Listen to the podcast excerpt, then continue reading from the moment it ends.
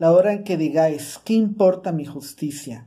No veo que yo sea un carbón ardiente, mas el justo es un carbón ardiente. La hora en que digáis, ¿qué importa mi compasión? ¿No es la compasión acaso la cruz en la que es clavado quien ama a los hombres? Pero mi compasión no es una crucifixión. ¿Habéis hablado ya así? ¿Habéis gritado ya así? Ah, ojalá os hubiese yo oído ya gritar así. No, vuestro pecado, vuestra moderación es lo que clama al cielo, vuestra mezquindad hasta en vuestro pecado en lo que clama el cielo. ¿Dónde está el rayo que os lama con su lengua?